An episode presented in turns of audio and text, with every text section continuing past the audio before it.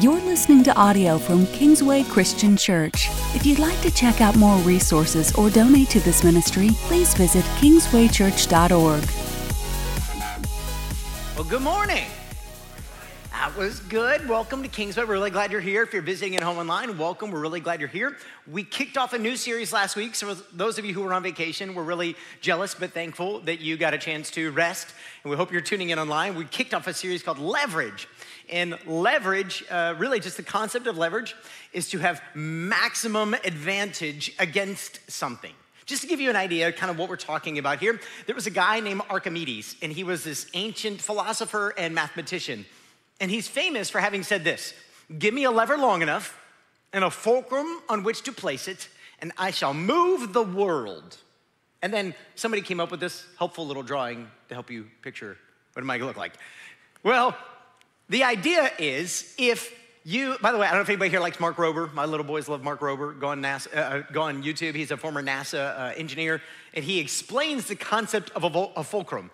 And so, you know, you think of a teeter totter. If you just have this much space, two things can can balance there. But if you want to move something heavier on the teeter totter, you have to lean back. You have to gain distance. So if you gain distance, you can move something bigger and heavier with basically leverage. Are you with me? Now, somebody actually did the math and showed you'd have to be some number of quadrillions of miles away and then a whole other, you know, like galaxy and that kind of thing. So, probably not actually going to move the earth, not literally going to happen, but you get conceptually, if you want to move something big, you just need the appropriate amount of leverage over it in order to move it. That's the concept. And that's kind of the concept with this. Earlier in our worship set, we sang a song and it was talking about miracles. And we love to talk about miracles. I mean, don't we want, to see miracles? Like, if you have a family member who's in the hospital right now with COVID, don't you want God to do a miracle? Yeah, right? If you have a, a loved one who's in a car accident, don't you want God to stir heaven and earth and do something? Yeah. Well, the greatest miracles that Jesus ever did weren't just to give the sight back to the blind and hearing back to the deaf. The greatest miracles Jesus ever did, he's still doing today, and that is in moving the human heart. The Bible says that the human heart is deceitful above all else. And the reality is, it is so easy to be deceived and to deceive our own hearts. And Jesus is in the heart business. Praise God. He's in the human life business, He's in the soul business. And we are so, so thankful for that. So, what I want to do is just spend a couple minutes bringing you up to speed because what we're going to do is be in the second half of Luke chapter 12. And in case you didn't tune in, in case you weren't here last week, you might not know that the second half of Luke 12 is actually built on the first half of Luke 12. And in the first half of Luke 12, we see this very concept from Jesus about leveraging our hearts, anchoring our hearts, and using a fulcrum to do that. So he says in Luke chapter 12, verse 15, Watch out, be on your guard against all kinds of greed. Life does not consist in an abundance of possessions. And the whole idea here is this word greed is actually the word covet. If you may be familiar with the Ten Commandments, Old Testament, remember if you learned them in King James like I did when I was a kid, thou shalt not covet. And you were a kid and you're like, oh man, I don't know if I've ever done that. That's bad. What is coveting? Well, in essence, coveting is greed. And greed is a big biblical concept for this idea that I'm not content with what I have, I need more. And I can be greedy for a lot of different things, but I need more. What I have is not enough. I must have more. So Jesus goes on and tells a story about a man who's very blessed in his businesses and he makes a lot of money and he decides, ooh, I know what I'll do. I'll tear down my, my storehouses, my barns, I'll build bigger ones. And then he says, that's bad. Don't do that. And in essence, he says, You fool, now what's gonna happen is you're gonna die this very night, and who's gonna get what you have? And the whole idea here is if we aren't careful, our desiring for more will train wreck our lives. And then he concludes in Luke 12 21, and this is how it will be with whoever stores up things for themselves but is not rich toward God. And we came to the conclusion last week what does it mean to be rich toward God? Like, what does that mean? We came to the conclusion to be rich toward God means to put God first, first in our lives. We actually see this idea of first throughout the Bible. In fact, Adam and Eve, the first human beings, their kids, they have many kids, but two of their kids, a guy named Cain and a guy named Abel, they actually are dealing with this whole idea of first. And they make the first offerings we see in the Bible. And they're bringing to God out of what they just did, and they just had some wins, some success, and they bring to God and they make an offering. And God judges them. And he looks at Abel and he's like, Good job. That is a worthy offering, a worthy sacrifice, because Abel brought the first and he brought the best to the Lord. But Cain, there's something in Cain's sacrifice, his offering. We don't know what it is, but he didn't bring the first and he didn't bring the best to God. And so therefore, God rebukes him. Now, Cain gets mad because he knows he didn't bring his best to God. And so he gets, goes out and he kills his brother Abel. And you thought your kids had issues. So Cain kills Abel because he's jealous because God honors Abel for his offering and sacrifice, but dishonors Cain. Are you with me? We see that pattern throughout scripture then. God tells Moses to command the people through the law to give first. Um, they are to give a percentage, and they just keep going first, first, first. And every time Israel doesn't put God first, he rebukes them and rebukes them and rebukes them. We'll build on this a little bit later in next week's message. But the reason I to put this out here is I want you to begin to wrap your head around. In order to be rich toward God, we have to put God first. That means we don't spend all of our money on whatever heating, electric, houses, cars, clothes, golf clubs, purses, whatever they are, and then get to the end and go, What do I have left over? Okay, God, you can have this percentage of what I have left. We go the other way around. We say, God, I'm gonna give to you first, and then I'm gonna let you manage the rest. Which really brings up this question, right? Let's just say you heard all that. Maybe you don't even believe me. You may not believe in God yet. You're not even a Christian. You're not even sure about me or Kingsway. And you're like, I knew it. All churches want to talk about is money. I'm out the door. I'm never coming back again. Just give me to the end of this message. But let me just throw this out there. If you're hearing this and if you've ever been stirred by God and you were to ask yourself this question, what would happen? If I were to live a generous life, will I have enough? At the end of the day, isn't that the big anxiety in all of our hearts? If I were to live a truly generous life, will I have enough? Here's the good news Jesus knew that's exactly what you would be thinking. Jesus knew that's exactly what would be going through your mind. So, right at the end of verse 21, when he says, Be rich toward God, in verse 22, he gets right to it and he says this Then Jesus said to his disciples, Therefore, I tell you, do not worry about your life, what you will eat, or about your body what you will wear, for life is more than food, and the body more than clothes. What Jesus is going to do now is he's going to lay a framework, a foundation for us to stand on, for God to be able to try to get our attention, for him to be able to try to communicate some things to us. But he's going right to the heart of the issue, and he's saying, I know what you're thinking. You're hearing this story, it's creating anxiety. You're thinking to yourself, oh, I can't afford to be rich toward God. So I'm gonna go ahead and deal with that fear right off the bat. Let's just go ahead. Don't worry. Okay, have you ever felt anxious before? And somebody came up to you and said, Well, don't worry about it. And then you did what? Punch them in the nose. Right, exactly. Please don't punch Jesus in the nose. This won't, this won't go well for you. When you're feeling anxious and someone looks at you and says, Well, stop worrying about it.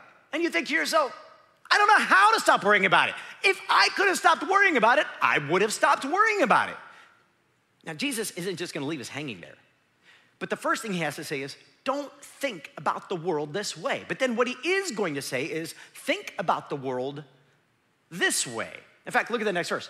Consider the Ravens, not the football team. We want them to lose all their games, especially as a Browns fan. But consider the real Ravens. Now, my guess is you've never sat around and considered Ravens in all of your life, have you? Most of the time you see a raven, you think to yourself, those things are really annoying. They should probably go away. But have you noticed that they do not sow or reap? In other words, they don't work. They're not out planting seeds and cultivating crops. They have no storeroom or a barn.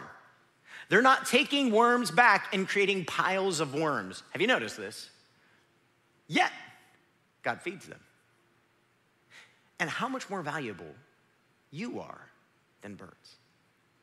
Who of you, by worrying, can add a single hour to your life? Okay, let's just camp out here for a second because this is good. All right, on three, everybody's gonna add an hour to somebody else's life because we're gonna be generous. We're not gonna add it to our own. Ready? On three. One, two, three. Anybody? Nobody? I mean, obviously, if you could have added an hour to anybody's life, you would have done that already. So your kids had more time to sleep, which would have given you more time to sleep, or more time to do their homework. So you would have had more time to watch TV or rest or relax or make dinner while they are doing that. It's not gonna happen, right? This is why Jesus goes on and says, Since you cannot do this very little thing, wait a minute, put the brakes on. What? Adding an hour to your life is a little thing? I mean, I, you know what I would do to add an hour to my life every day, week, month, year? I mean, do you know what I could do with one more hour? There's so many things I could. You think that's a little thing? Well, here's the problem it is a little thing if you're God. There's a story in the Old Testament where Israel is in battle and they need more time to win the battle. And we're told that God made the sun stand still in the sky. This is one of those texts that um, scientists and atheists look at and say, see, this is why we can't believe in God. Because if the sun stood still in the sky, here's what literally would happen on earth. These things would go wrong, these things would get ruined, the earth would be destroyed. It's impossible. If the earth were to stop spinning, blah, blah, blah, blah, blah. And, and all I can say is, all I know is that we do believe in a God who could do anything. We believe in a God who made it all and makes it all go into him, adding an hour is not a problem. I think this is exactly what Jesus is trying to get to. He's trying to say to God, this is no small thing. He can make the sun stand still for an hour in the sky. He can add an hour to your life. Can you? Can you do that? No. So then why do you worry about the rest? Implication, you and I don't have a money problem. You and I have a heart problem. Because our heart problem says if we trusted God more, God could do more. Are you with me? You don't even have the power to add an hour to your life, but you're gonna spend all of your hours that God has given you worrying about if you had more, you could do more. Or you got a choice. You could trust Him to do exactly what He intends to do with everything that He's given you. right, just stop for a second and ponder this. Think about it. Meditate on it for a moment. Will this be easy? No, of course not. God never seems to give us easy tests. Have you noticed that? Nothing ever God does seems to be simple. I mean, just think about the Bible heroes for a moment. Let's just think about some of those. Okay, so David. David is a young boy. God comes to him and says, Okay, I'm gonna make you a king, but you're roughly 15 years old. You're not ready yet, David. Hey, I know what I'll do. I'll have you go fight a giant. Was that easy? Well, no. But did David win? Yes. Why? Through faith. Okay, but David, I'm gonna make you king, but before I can make you king, you gotta be ready. You're not ready yet. And so I'm gonna have the current king, I'm gonna make him crazy, and he's gonna chase you down. He's gonna hunt you in caves. He's gonna try to kill you. He's gonna throw spears at you. He's literally gonna get the army of your family and your friends to try to find you and kill you. And um, is that gonna be easy? No, it's not gonna be easy. But did David become king? Yes. David, you're gonna take over Israel. You're gonna take over the nation and you're gonna lead them back to God. The former king is gonna be crazy and he's gonna do all kinds of ungodly, crazy stuff. And um, that's okay. Just you're not gonna do any of those things. You're gonna move an entire nation back to God. Is it gonna be easy? No. But is it gonna work out? Yes. Moses, uh, I know that you are a murderer living in a foreign land. I know that you ran away from Egypt because you, you were afraid for your life, but I want to send you right back to there to the most powerful man, the most powerful nation on the face of the planet. I'm gonna have you free my people. Don't worry, Pharaoh's not gonna listen to you. I'm gonna harden his heart. He's not gonna want to listen to you, and yet you're gonna take all those people. How in the world are you gonna make that happen? Is that gonna be easy? No. Oh, we're gonna get out in the middle of a desert and the people are still not gonna listen to you, they're gonna trust you, but you're gonna stay there, you're gonna keep leading them, and eventually we're gonna get them into the promised land. Is it gonna be easy? No. Joshua, I'm gonna take Moses out of the way and you're gonna lead these people now. Even though Moses has been their leader, I'm gonna make you the leader. You're gonna take them into the promised land. There's gonna be giants in the land, but you're gonna drive all the giants out and you're gonna take the land. I'm gonna do it all for you, and you're not gonna pull out a weapon. Your only weapon is gonna be a trumpet. A what? A trumpet. Yeah, but we're gonna do this. Is it gonna be easy? Of course not. See, God rarely calls us to do easy things because if you didn't need God to get it done, then you could just do it all on your own. Part of what God wants to do in me, and part of what God wants to do in you, is He wants to wrestle our hearts to the ground and subdue it and submit it to Him fully, 100% in every way I guess it'd be a good time to ask the question Is your heart fully submitted and surrendered to God? This question, if I were to live a generous life, will I have enough? I struggle with that one. I would say um, my wife is far better at this than I am.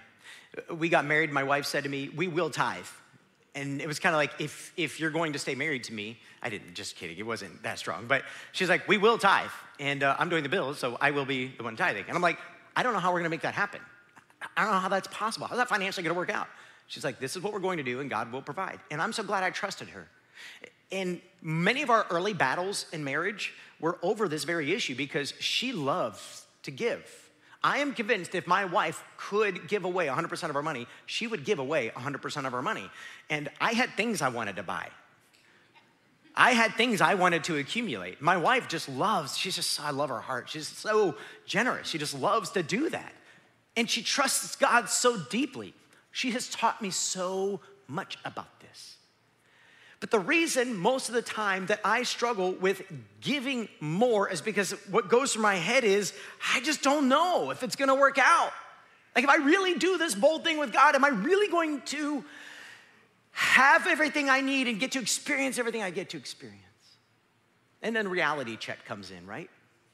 The credit card bill comes in, the house payment comes in, the car payment comes in, the car insurance payment comes in, the tax bill comes in, all these things come in, and it feels like you're pushing a rope. And that starts to eat at your faith and trust. There's another ancient Greek story about a guy named Sisyphus. I don't know if you've heard of Sisyphus. This is an artist rendering of Sisyphus. Um, Sisyphus was cursed, condemned, to push a rock up a hill. And every time he'd get the rock to the top of the hill, it would roll back down on him and he would have to start over. And again, this isn't a real story, it's a Greek myth. And it was said he had to do this over and over and over again. And I think many of you feel this way about your finances in life. That you're just gonna keep having to push this rock to the top of the hill, and every time you get to the top of the hill, the rock's just gonna roll right back down. You're gonna get to the bottom of the hill, and it's just gonna crush you, and you're gonna start all over again. But what if there was another way? I bet, I bet Sisyphus wishes he could talk to Archimedes and say, I bet we could lever this puppy back over the hill. But regardless, what if there was another way to go through life and not always have to view our finances and our financial situation as this rock that just keeps rolling downhill that we have to keep fighting against to push up the hill? What if there was a way to actually win? So then, Jesus goes on, Luke chapter 12. I want you to consider again, think again, how the wildflowers grow. They do not labor or spin, yet I tell you, not even Solomon in all his splendor was dressed like one of these. If that is how God clothes the grass of the field, which is here today and tomorrow is thrown into the fire, how much more is he gonna clothe you? You of what? Little faith. This is not a mocking phrase. This is not uh, Jesus making fun of you, like, hey, I trust God, wimp. This is not Jesus doing that. Jesus, Jesus going, this is the same guy who said, if you have faith as small as a mustard seed, you can say to that mountain, crumble into the sea, and it will do it. Nobody in ancient history believed Jesus meant that literally. That we were supposed to go to the Rocky Mountains. I used to live near Long's Peak. It's one of the great 14ers in Colorado. And go to Long's Peak and say, crumble to the mountain. And then if it didn't do it, it's like, oh man, I just must not have enough faith. That's not what Jesus meant.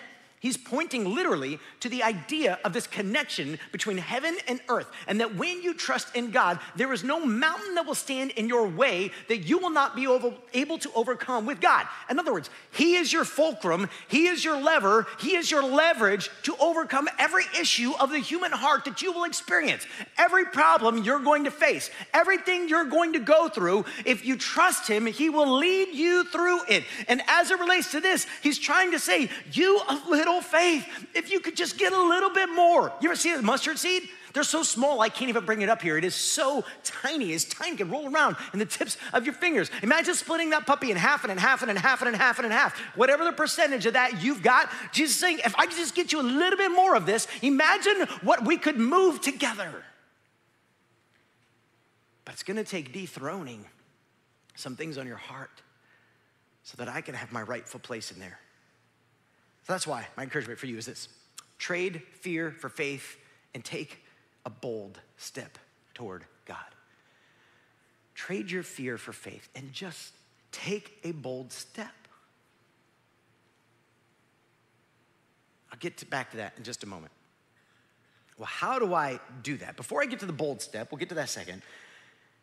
What would it look like if I were to trade fear for faith? Luke 12, Jesus says this Do not set your heart on what you will eat or drink. Do not worry about it. For the pagan world runs after all such things, and your Father knows that you need them. So, first, if I want to trade fear for faith, I've got to stop setting my mind on the things of the world and start setting my mind on the things of God. What would please my Lord? And then I got to stop worrying about it. Because remember, I didn't even have the ability to add an hour to my day. It's a little thing to God, it's a big thing to me, but apparently I need to do a little bit more trusting in His presence to provide. And apparently, when it says the pagan world, I think that's a, a weird phrase. It literally means the pagan world. That's what the Greek means. But the pagans literally were a group of people who lived outside the city. So if you think of ancient Jerusalem as a city, and it's a walled city, the pagans were the people on the outside who worshiped other gods. They chased after something that wasn't real, and their entire life was built around trying to please the gods. And God is saying, I'm the only real God. And I'm not like those pantheons of gods, all those gods of different things the God of war, and the God of wealth, and the God of health, and the God of uh, fertility, and the God. I'm not like all those gods and goddesses of ancient Rome. I actually love you. I actually care about you. I actually want to meet all your needs. So don't think like they think. Don't act like they do. They run, they spend themselves, they give their effort and energy chasing all these things, and it's never enough. But if you come to me, I will meet all your needs. Remember earlier when Jesus told the, the, the disciples here and the people listening to him, he said that God will meet all your needs. God sees what you need and knows what you need. That idea comes right out of the Old Testament. One of those heroes of the faith, a guy named Abraham, God goes to Abraham, and when he's a, a younger man, and says, Abraham, I want you to trust me and follow me. I'm gonna take you to a land. I'm not even gonna tell you where it is or what I'm gonna do yet. I just want you to leave your family and follow me. And Abraham kind of does it. He leaves his family, but he takes his nephew Lot with him. And then God shows him this land and says, I'm gonna give you and your future descendants all this land. And Abraham's like, I'm a little bit old in age, God. I think at that point, I can't remember, I think he's in his 60s maybe. He's like, and I don't have any kids. So how exactly are you gonna give all my descendants this land? God's like, don't worry about it. I got a plan. We'll get there. It's just not time yet. And so all of Genesis' story telling us Abraham's life is basically a journey of Abraham learning to trust God over and over and over again. And it's a series of God being faithful when Abraham is faithless. Finally, Abraham has a son. And I can't remember, I think he's 90 years old, maybe 95, I can't remember. And his wife is like 90. I mean, it's like they're up there a little bit in age, okay? It's like one, two, skip a few, we're old now and they have a son. And it's a total miracle. And Abraham has tried his hardest to mess this plan up. And God keeps going, Abraham, even when you mess it up, I'm faithful. I'm still good. I still have a plan and I'm using you to do it. Now, here's the crazy part. So God finally tells Abraham when, when his son Isaac is like, you know, 12 years old, he's like, I want you to take your son Isaac, I want you to take him up on this mountain and you're gonna offer him as a sacrifice. Ready, break. And Abraham goes, okay. And he grabs Isaac and he grabs a couple servants, he grabs some wood, and they go towards the mountain. And at the base of the mountain, he looks at the two servants and he says, Stay here. The son, my son and I, my only son, we're gonna go up on the mountain. We're gonna offer a sacrifice, an offering to the Lord, and we're gonna come back down. And the servants stay there. And they start going up the mountain. And Isaac's like, Dad, um, where's the sacrifice? And Abraham goes, Lord will provide. And they get up there and they start building the altar. And Isaac's like, Hey, Dad, what am I missing here? Don't worry about it, son. God's gonna provide. And then it says, Abraham bound Isaac. I've always wondered, like, that's all it says. Like, I could still take my three boys at the same time, but it's a little bit harder now when I'm 45 and they're now 12 and 10 and 7.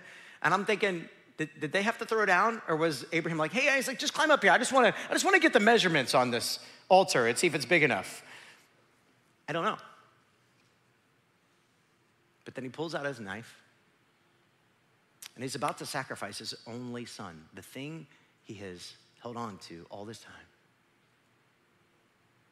And just before he can do the deed, God speaks and says, Stop.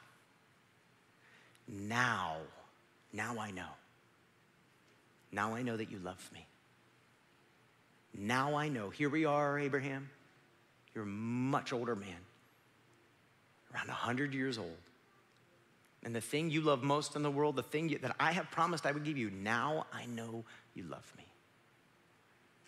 And then a ram comes out of the thicket. And Abraham and Isaac take the ram and they offer it as a sacrifice to the Lord. And Abraham goes, You are Jehovah Jireh, which means you are the God who sees. Give anybody else some goosebumps? The whole idea here, in case you miss it, is Abraham gave God a name.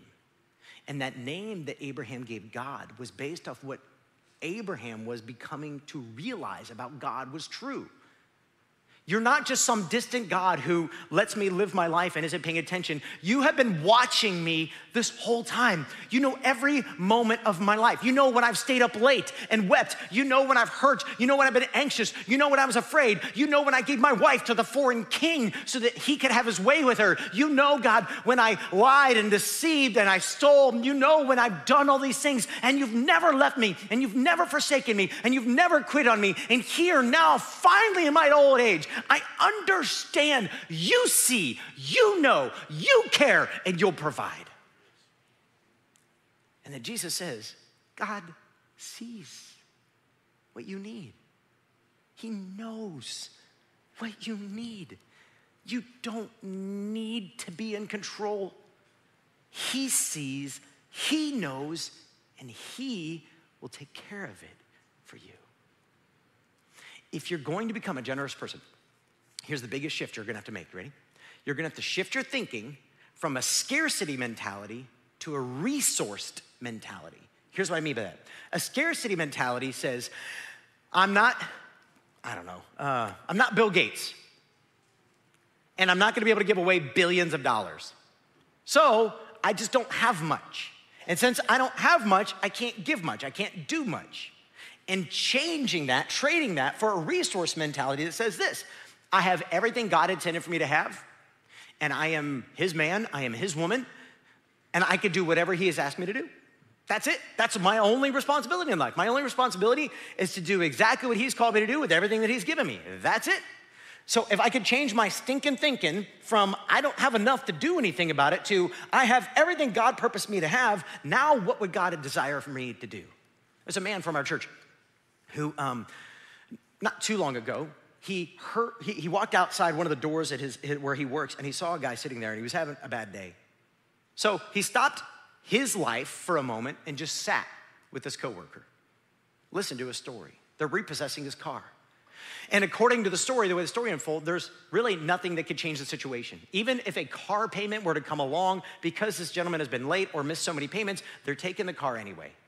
How are you gonna get to work without a car? How are you gonna make money without a car? How are you gonna pay your bills without a car? How are you gonna eat without a car? And so now this gentleman has a conundrum.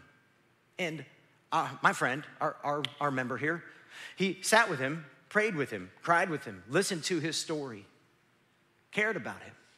Over time, his coworker started coming to Kingsway. Over a little bit more time, he surrendered his life to the Lord and was baptized here. But that's not even the end of the story. Somebody at the workplace went and bought him a car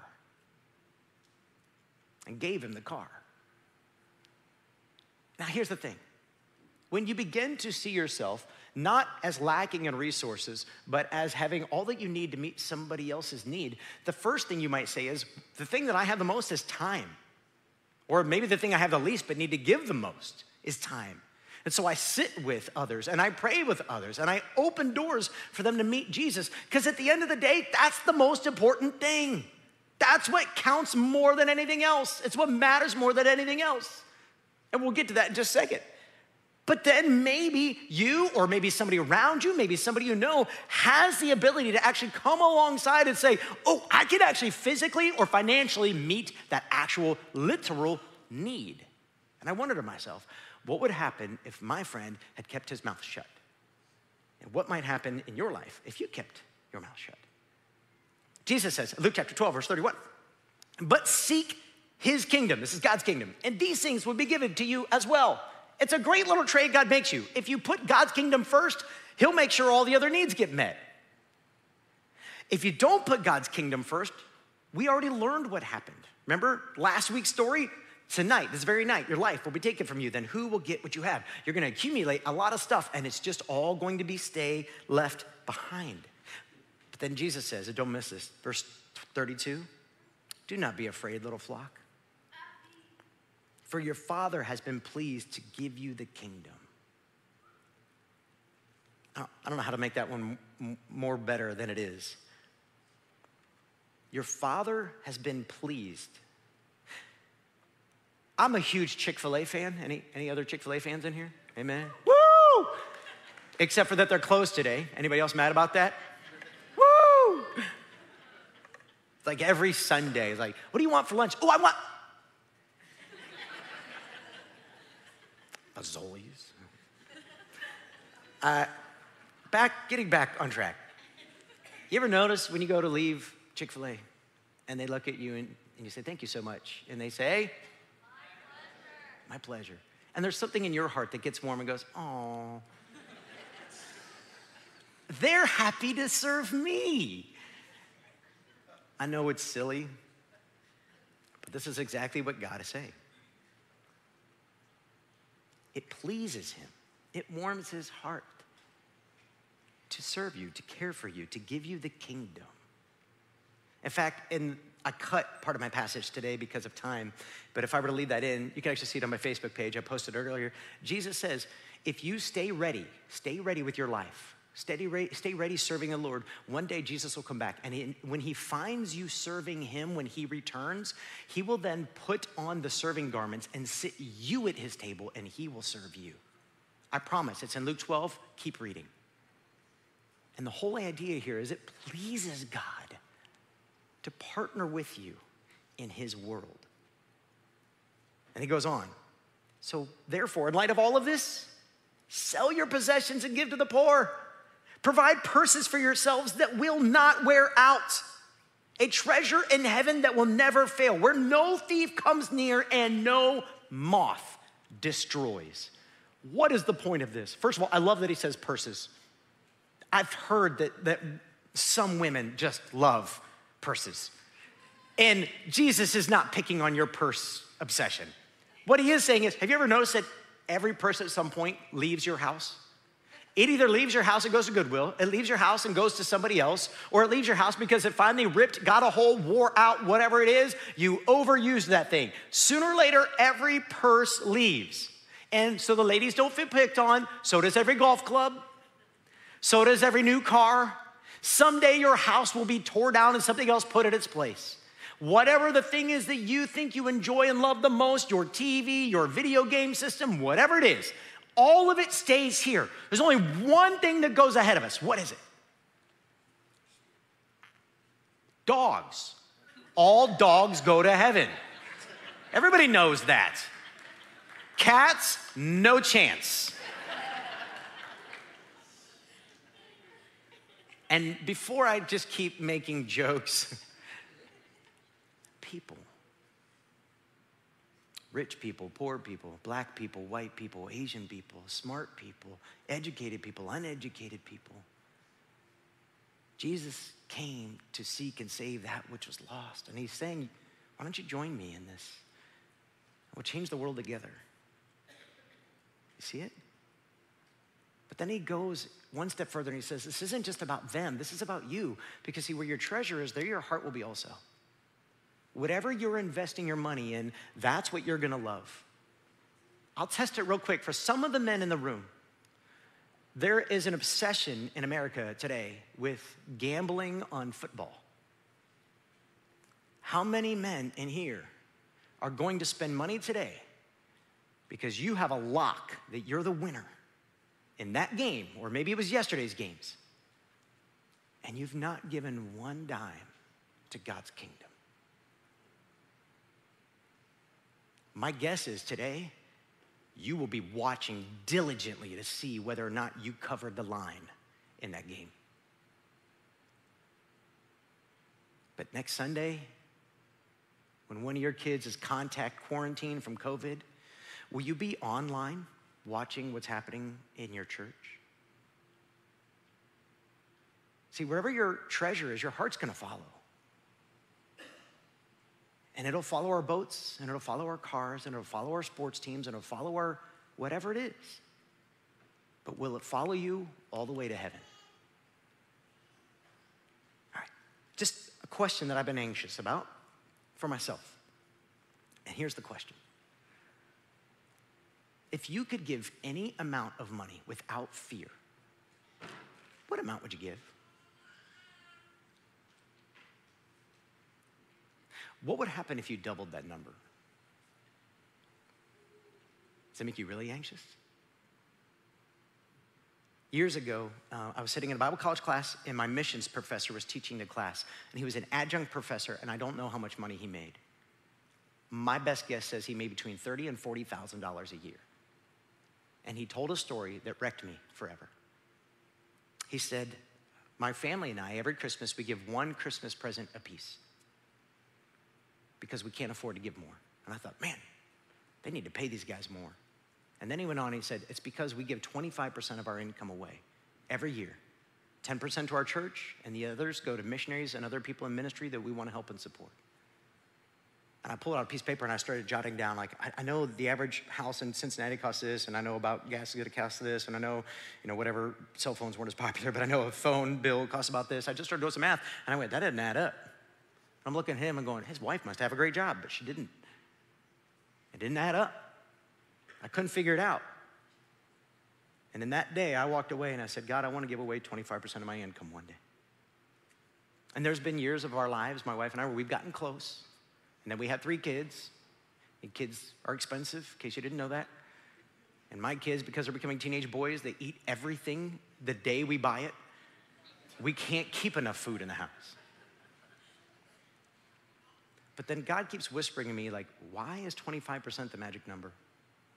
Why are you thinking so small, Matt? And I'm like, 25%? Are you kidding me? Do you know what everybody else is doing? And God's like, when did this ever become about what everybody else is doing? So, where I am today, and I believe I can speak for my wife and I, is it's all God's.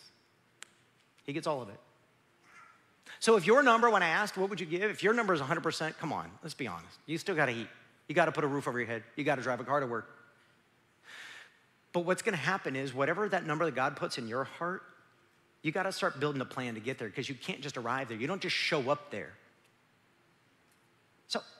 Years ago, my wife and I, we just kept fighting about money um, because we weren't managing it as good as we needed to. And so I finally was like, I'm tired of this. And people kept telling me to buy a book. And so I went and got this book called The Total Money Makeover by a guy named Dave Ramsey, and it changed my life. All of a sudden, Dave gave me a plan. It's like, ooh, now I know what to do. Well, they later took all of that same curriculum and created something called Financial Peace University, FPU. And we're gonna offer FPU here in a, roughly a week, 10 days here, um, on 921. And you could register at kingswaychurch.org. You can go into our app right now.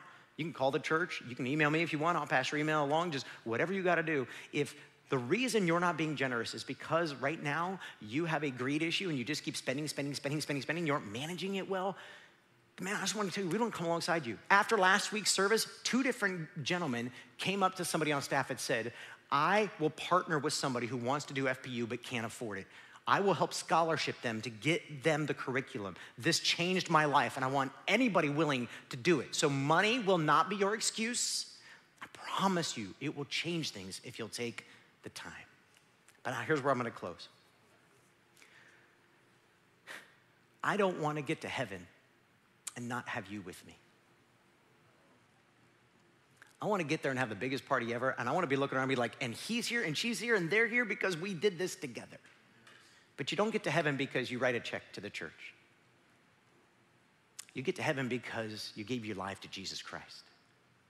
So I wanna call you into a relationship with Jesus because he wants to take out the biggest fulcrum ever, a cross, and move your heart to God. And if you would let him do that, all you have to do at the end of the service, just go to our Connect Hub and say, I need Jesus. Or at any time, any day, any moment, you could text Connect, C O N N E C T, to 317 565 4911. I want to pray over you, and we're just going to sing and give glory to God. Let's pray. Father in heaven, help us to trust you. Whatever fear or worry or stress or anxiety is in the way, God, if we have spent poorly up till now and it just leaves us with no path forward, God, help us to replace our fear with faith. God, help us to have a resourced mentality, not a scarcity mentality. And help us, God, to partner with you, and to be generous with you. God, I pray for men and women and children in this room right now who are hearing this. We're not talking about buying their way to heaven. You can't buy your way to heaven. Not enough money for that. God, talking about trust and faith and life and walking with you. So, God, like little Abrahams in this room, God, over time, just continue to be faithful to us and good to us and stir our hearts and move us closer to you, God. Help us to trust you more than we do today. We love you. Come right now and receive this praise, oh God, because you alone are worthy. In Jesus' name, all God's people said.